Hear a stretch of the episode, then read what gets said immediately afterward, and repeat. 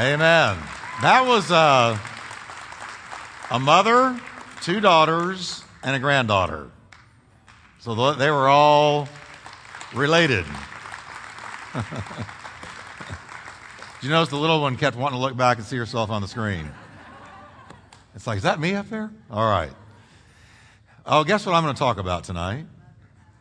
I am, but I'm going to continue the series on the God who. And we've been uh, on this for a few weeks now the God who is or does various things. And I want to talk to you this time about the God who chose a wise mother, which may sound like a kind of a strange statement because how could God choose a mother?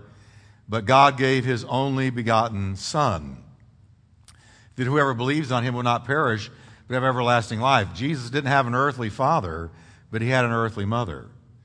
And God chose a wise teenage Jewish girl to be Jesus' mother. And I want to just jump into a little story that had to do with Jesus and Mary in John 2 1 through 5. The God who chose a wise mother. Let's read it. On the third day, there was a wedding in Cana of Galilee. And the mother of Jesus was there. Now, both Jesus and his disciples were invited to the wedding. And when they ran out of wine, the mother of Jesus said to him, They have no wine. And Jesus said to her, Woman, what does your concern have to do with me? I'm going to explain why that sounds so mean in just a minute. My hour has not yet come. His mother said to the servants, Whatever he says to you, do it. Father, we thank you for your word today. And I pray that the wisdom of Mary that you gave her would become part of the wisdom of our life. And thank you for speaking to us out of this story tonight in Jesus' name. Amen. Amen. Turn to your neighbor and tell them this is going to be good. Perk up and listen. You're going to need it before you get home. Now, uh, by the way, just talking about this, I was at a wedding last night, and it's occurring to me that I'm marrying off this whole family. Many of you know Lisa Hinkle. I married her son off about a year ago, and then her daughter off last night, and then they let me know, you know, Pastor Jeff, when we first knew you, we were just this high. And so let me tell you what's starting to happen to me. I'm starting to marry people who I dedicated as children, as babies. It's, it's, I guess that's the way it's supposed to be. It was a beautiful wedding in a beautiful place, and God was really there. Now, today is Mother's Day, so we're going to take a look at the most famous mother of all time, no doubt about it, Mary, the mother of Jesus. And as we continue in this series, The God Who, I want to focus on how God can select the people that He needs for a certain purpose. God picks people. He picked you, He chose you. And I'm going to keep it real tonight. I'm not going to hold up some unrealistic expectation for mothers uh, that a mother could, could never reach. And I want to also say that I, I really am very aware that some of you probably don't even want to be in church on Mother's Day. No doubt this weekend we'll have some ladies who are normally here who won't be here because well, their mother is no longer alive, and it hurts to come to a function that reminds them of that. Or there are some who are at odds with their mother. There's a broken relationship. And they don't want to uh, listen to the syrupy kind of sentiments, uh, Hallmark card kind of sentiments about mom. And some of you may right now have a mother who is very sick. I'm aware of a couple in our congregation whose mothers are soon to go home.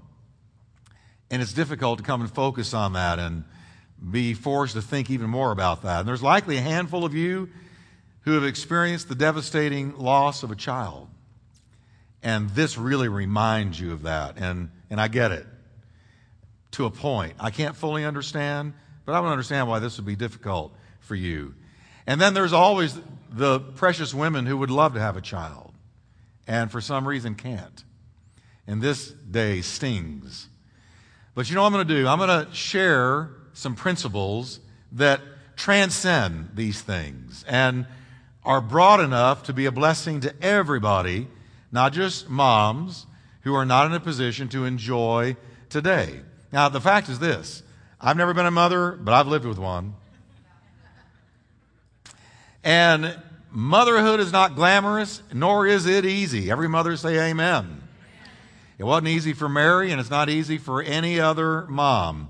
One mother said, The joy of motherhood is what a woman experiences when all the kids are finally in bed. A mother talking to an old college friend said, Before I was married, I had three theories about raising children. Now I have three children and no theories. I get that too. Another woman who had three children was asked, If you had it to do all over again, would you have children? She said, Yes, but not the same ones.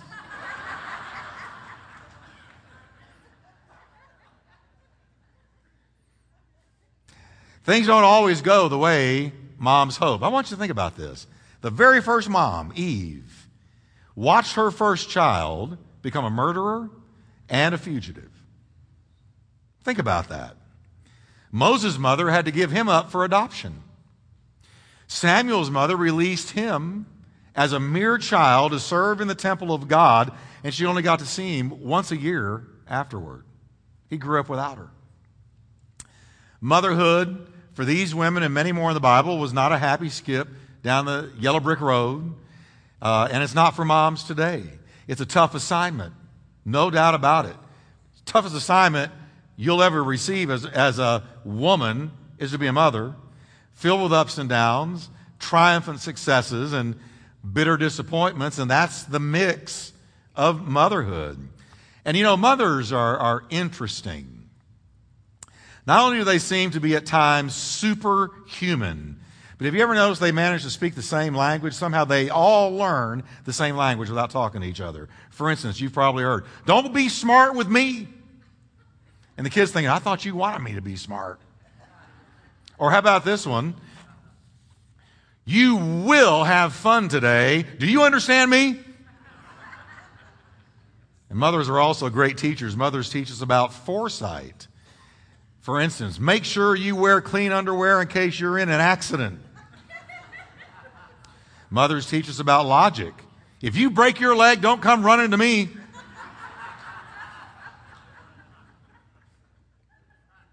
Logic. Mothers teach us about maturity. Eat your vegetables or you will never grow up. Mothers teach us about religion. You better pray that comes out of the carpet. That's how we, all, a lot of kids learn how to pray. Oh, God, please. Mothers teach us about time travel. If you don't straighten up, I'm going to knock you into the middle of next week. Mothers teach us about contradictions. Shut your mouth and eat your dinner. You get it? Some of you are going to get some of these on the way home. Mothers teach us about contortionism. Will you look at the dirt on the back of your neck? Mothers teach us about perseverance. You're going to sit here if it takes all week till you eat that broccoli. Mothers teach us about genetics. You've heard this one. You are just like your father. Mothers teach us about the weather. It looks like a tornado swept through your room. Mothers teach us about the circle of life. I brought you into this world, buddy, and I can take you out.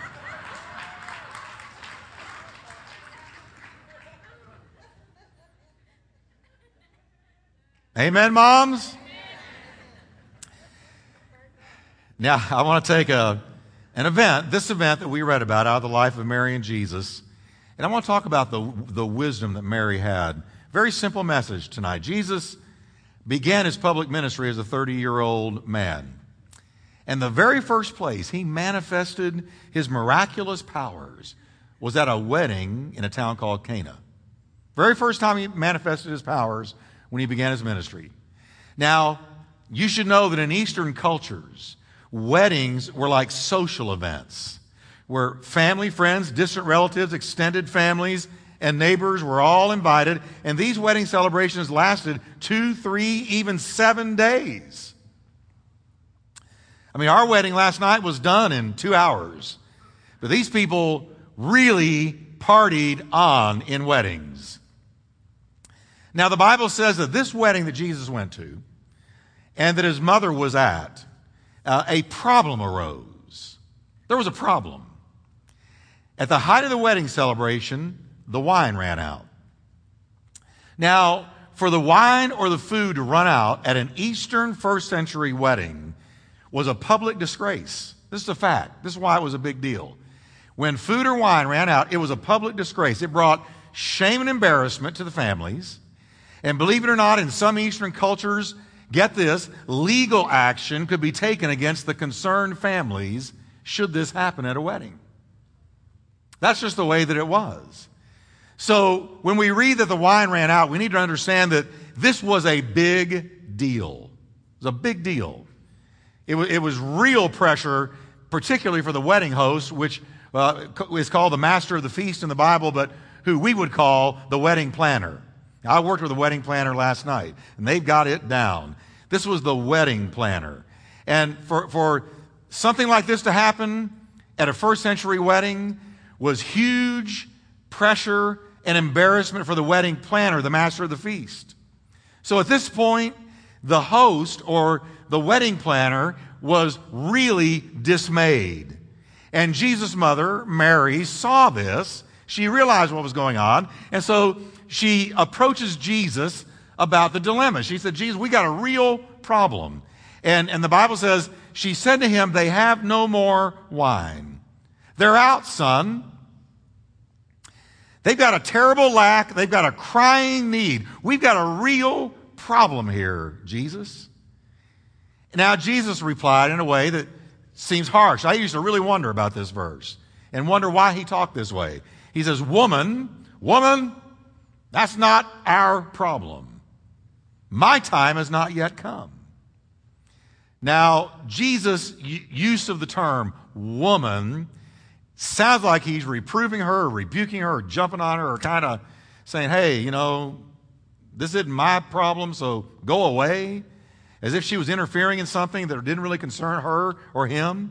But there was no such reproof or disrespect intended by the use of the term woman instead of mother. Uh, it's the same term, if you look at the Bible, by which Jesus very tenderly addressed Mary after he had risen from the dead. She'd gone to the tomb, he wasn't there, and she starts weeping, and she sees him and thinks he's the gardener, and he says to her, Woman, why are you crying? Now, he could have said Mary, but he said woman. And he used the same term again with his mother when he was hanging on the cross. I want you to think about this. He's hanging on the cross. There's his mother. She is seeing what Simeon had so many years before predicted that a sword would pierce her own soul as Jesus grew and paid the ultimate price for our sin. He's hanging on the cross, beaten beyond recognition. There she is. Jesus looks down it says, when Jesus saw his mother there and the disciple whom he loved standing nearby, talking about John, he said to her, Woman, here is your son. And to the disciple, Here is your mother. And from that time on, the disciple took her into his home. So it was not a term of disrespect, it was actually a term of respect.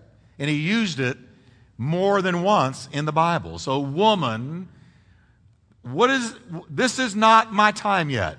Why are you coming to me with this problem? Now, after Jesus had responded this way to Mary, she provided the answer to the problem.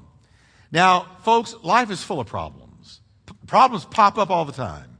Here was this great wedding going along. Everybody's happy, joyful, celebratory.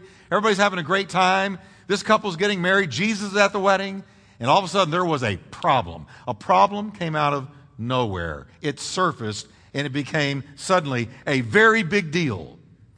And she provided the answer we all need to hear whenever there's a problem in our life. And I love this answer. The answer she gave was the best advice a mother could ever give to any child or anybody could ever give to anybody.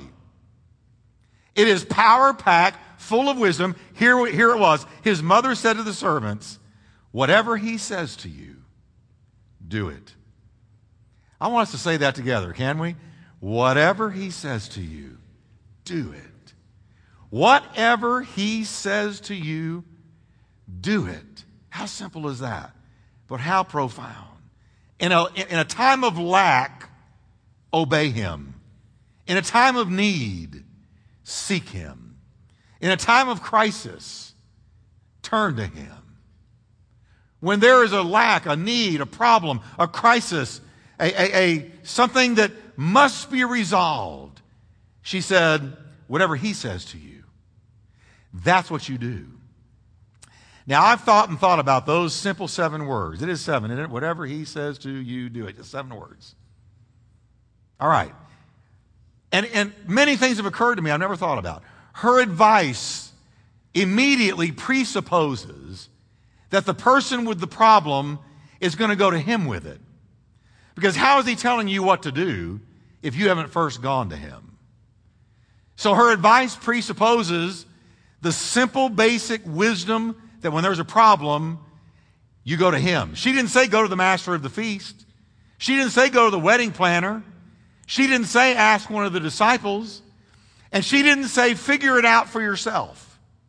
She said, whatever he says to you, do it, which assumes the problem has first been taken to the Lord. That old song, oh, how, how how, how often we miss the peace of God. Oh, what peace we often forfeit. What needless pain we bear.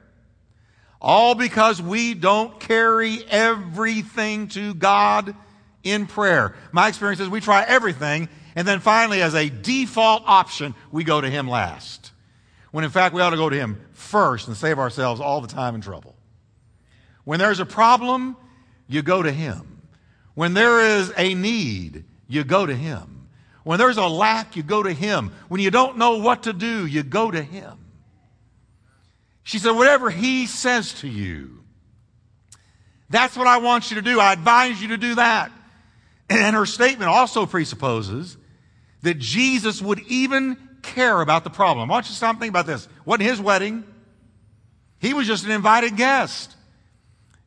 Yet Mary believed that Jesus would care enough to do something about it. So she says, you need to go to him and, and, and realize that though it may seem insignificant to you, if it matters to you, it matters to him. Church, I want to tell you, if it matters to you, it matters to Jesus. right now, I have lost my iPhone. It's somewhere in this world. I lost it today. But you know what I know? Jesus is going to show me where it is. I'm going to find it. You know what I know? He cares that I've lost my iPhone. He said, Come on, Pastor Jeff, he's running the universe. Let me tell you, if it matters to me, it matters to him. If it matters to you, it matters to him. What did it matter to Jesus that they had run out of wine at a wedding, that he was only an invited guest? It mattered because it mattered to them and they came to him about it. Church, I want you to know Jesus cares. And Mary believed that Jesus would care enough to do something about it. And the fact that he did do something about it, that he went so far as to perform the first miracle of his ministry at this wedding, shows that Jesus cares about the things that matter to us, no matter how insignificant they may seem. He cares about the least and about the greatest, anything that pertains to you and me. Let me tell you why. Because he desperately crazily, profoundly loves you. He cares. And I got to tell you, I can't get away from it. For me, it's very significant that Jesus performed his first miracle at a wedding, a wedding between a man and a woman. There is no doubt that Jesus blessed this wedding between a man and a woman because he has sanctioned marriage. Moses said, For this reason a man shall leave. This is what I preached on last night in the wedding. I took a whole different tact with the wedding last night than I ever have. And I just read the verse, For this reason a man shall leave his father and his mother, and shall be joined unto his wife, and the two shall become one flesh. This is a great mystery, but I speak concerning Christ and the church. Why do a man and woman come together? Because they meet, a friendship develops, a romance develops, and one day they both wake up and say, I can't live without you, and I can't live without you. And so they decide to get married. For this reason, a man shall leave his father and mother and shall be joined to his wife. That's what it said. Now, Genesis said that. Moses was the first to write that. And then Jesus repeated it, affirming what Moses said. And so God's model for marriage is a man and a woman coming together in holy matrimony. One man, one woman for life. That's it. That's the way God intended it to be. And no matter how hard you try to make it something else, you can't make it something else. That's what it is. And so Jesus decided to perform his first miracle at a wedding. That says something to me. He says, I'm for marriage.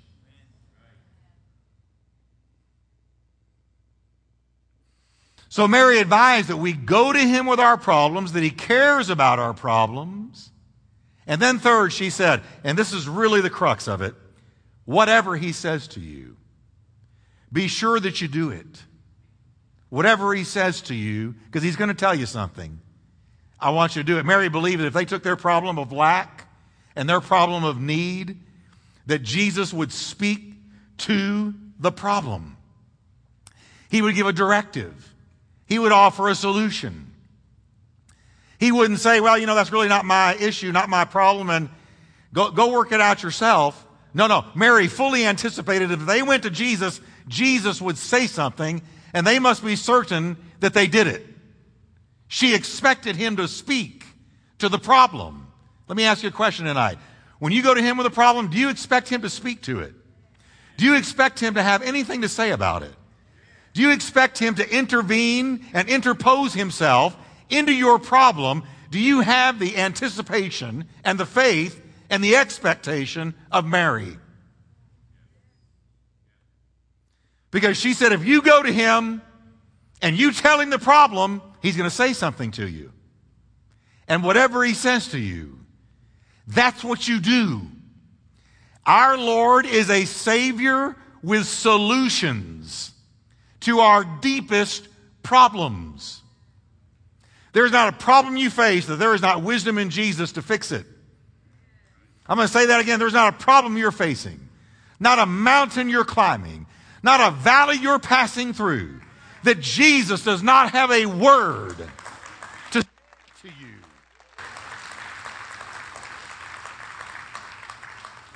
And this is where Christianity is different from any other world religion because the other world religions have key figures that don't talk, that don't counsel, that don't advise, that don't guide, that don't lead. But Isaiah, describing the coming Messiah, said, you will call his name wonderful, counselor, mighty God, everlasting Father, Prince of Peace. What does a counselor do? He counsels. He dispenses advice. He dispenses wisdom. Proverbs 2 verse 6 says, the Lord gives wisdom. From his mouth come knowledge and understanding. Let me say this again. Your Savior, your Lord, your Messiah, your Christ, your Jesus gives wisdom. From his mouth come knowledge and understanding. When do they proceed from his mouth? When you go to him with the problem.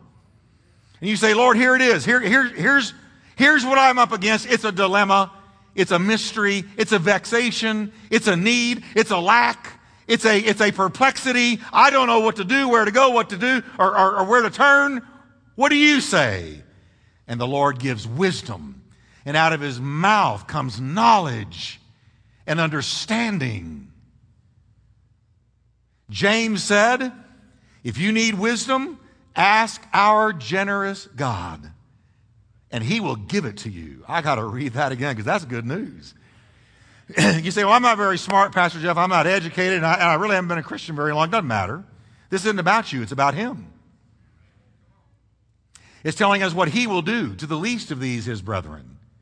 If you need wisdom, and wisdom is the ability to apply knowledge and gain a solution. If you need wisdom, you go to our generous God and He will give it to you. He will speak and He will not rebuke you for asking. What are you doing coming to me bugging me when I'm flinging more stars into space or when I'm answering Billy Graham's prayers and doing big things in the world. Don't bother me with your little stuff. No, no, no, no. He says, He will not rebuke you for asking Him what to do.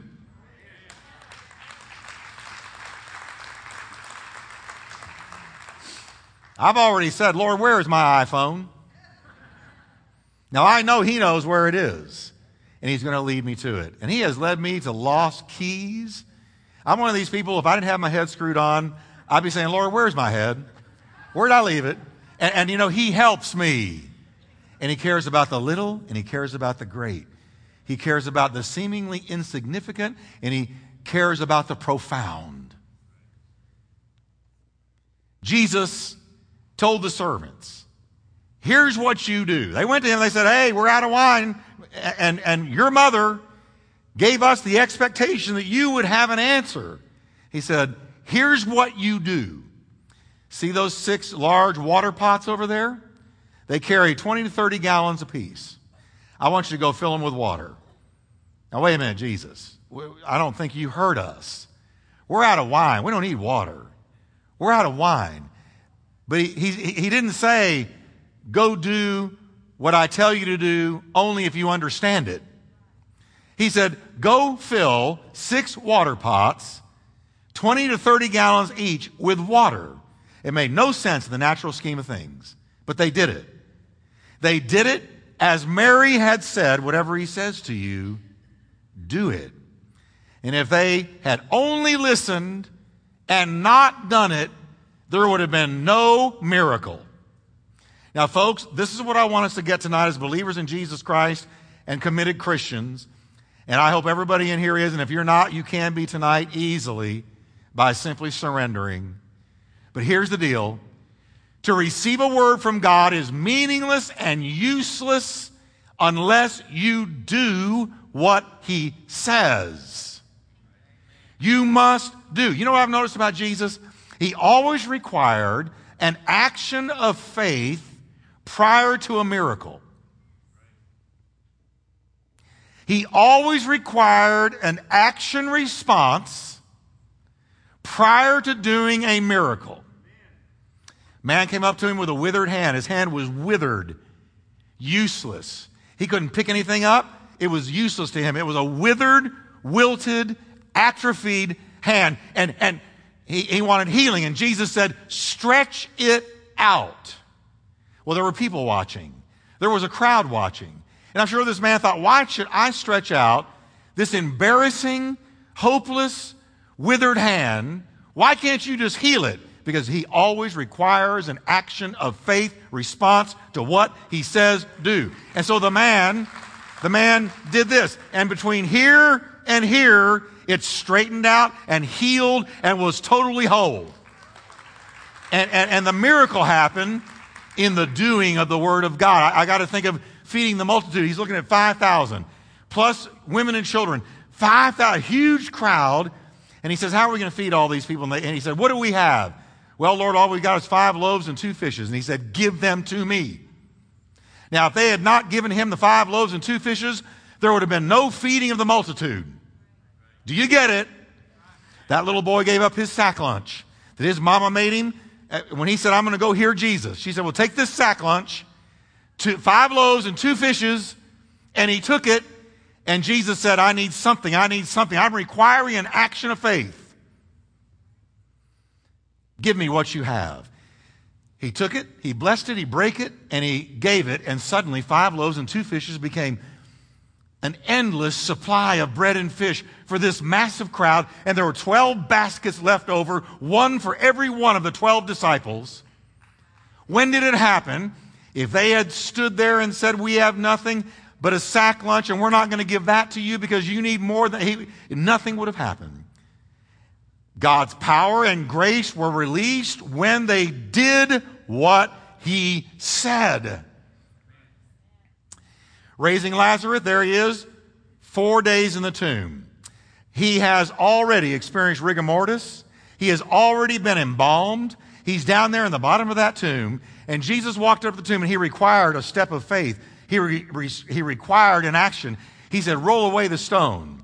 There was resistance. Mary said, if we roll away that stone, there's going to be a terrible odor because he's four days dead. Jesus said, You don't understand. Faith activates God's power when it acts.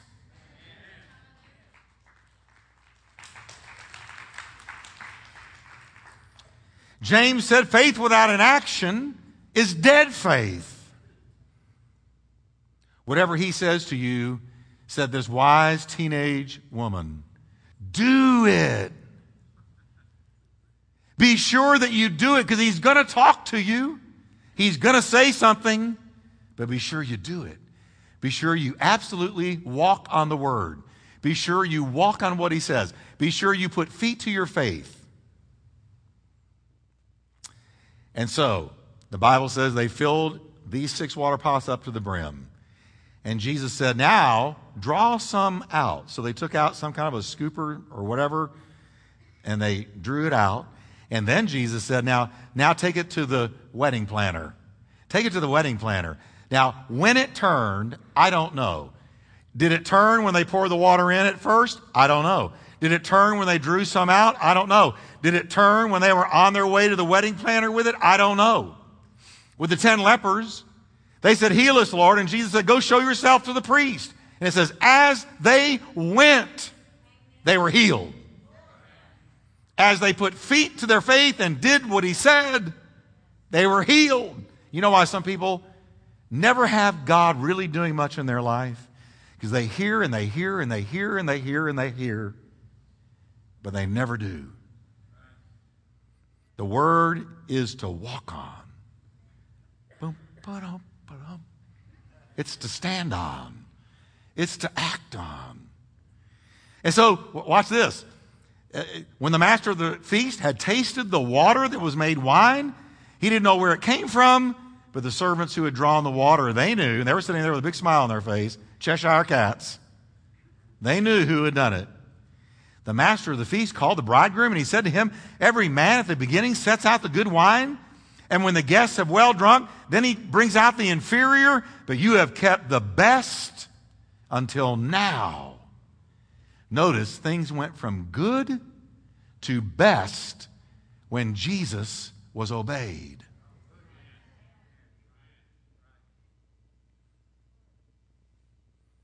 This wisdom that God gave Mother Mary, powerful.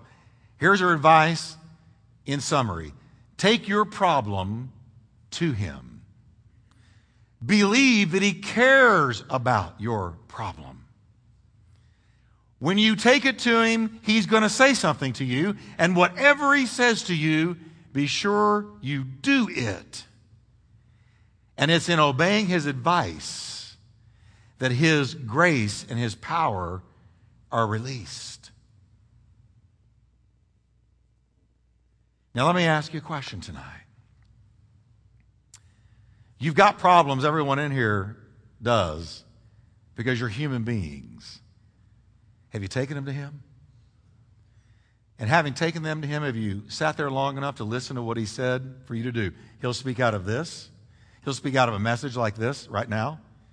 He'll get at you with a word from a hundred different directions. There have been times I've just been driving down the road, skipping through radio stations, and come across somebody that bloop, said something and hit me right between the eyes, and I knew it was a word from God. It, listen, if you've asked God for an answer, His answer is going to find you. His advice is going to get to you. And when it does, you got to do it. Marriage counseling, listen, getting out of a habit, getting out of financial trouble, whatever the problem is, you must do it. Can we stand together tonight? now, let me give you one thing. And please, um, unless you just have to run, stay where you are for just a moment because God is talking to some people. And I want to be sure we hear this. Let me give you one thing Jesus said for us to do.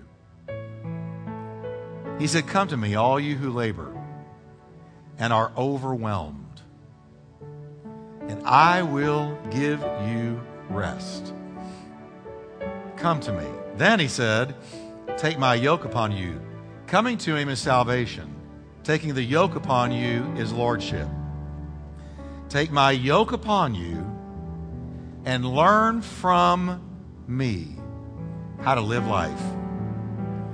For I am gentle, you're going to discover, and I am humble of heart, you're going to discover, and you're going to find rest for your souls because my yoke is easy and my burden is light.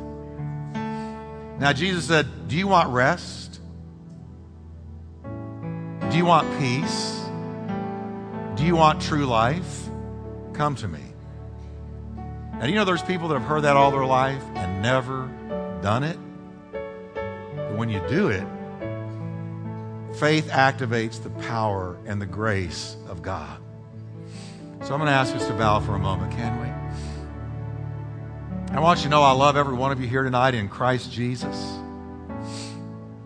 And He loves you infinitely more than I could ever even think about. And maybe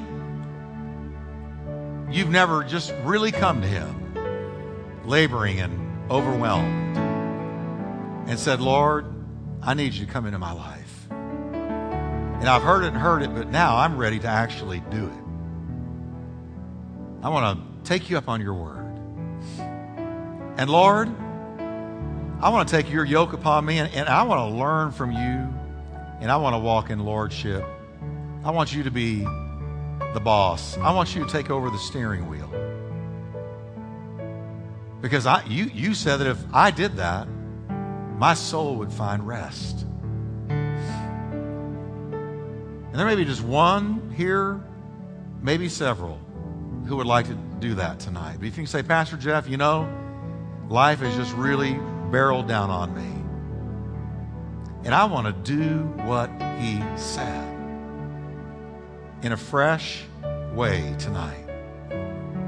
I want to come to him. And I want to give him the problem. And then whatever he says to me, I'm going to do it. If that's you, would you raise your hand here tonight? And let me just see you and let him see you even more than me. God bless you. Many of you, many of you, many of you. I want us to do something quickly. Listen, I want you to put feet to your faith. You remember me talking about how he requires an action? I want you to come down to the front right here and I want to pray with you. Okay, why should I have to come down? I've already explained that. Because faith requires an action. Faith is a verb. And as soon as you step, then God's grace and power are going to undertake. And I want to pray with you down here. Would you let me do that? So if you raise your hand, come now, come quickly. Come down here, and I'm going to pray with you, and God's going to undertake in your life, and He's going to do something new. Come right now. If you can't come down here in front of just a few people, how are you ever going to walk with Him out there? Don't be ashamed of the Lord. Tell your feet to walk and take a walk and come, and He's going to undertake for you in Jesus' name. You come now as we sing.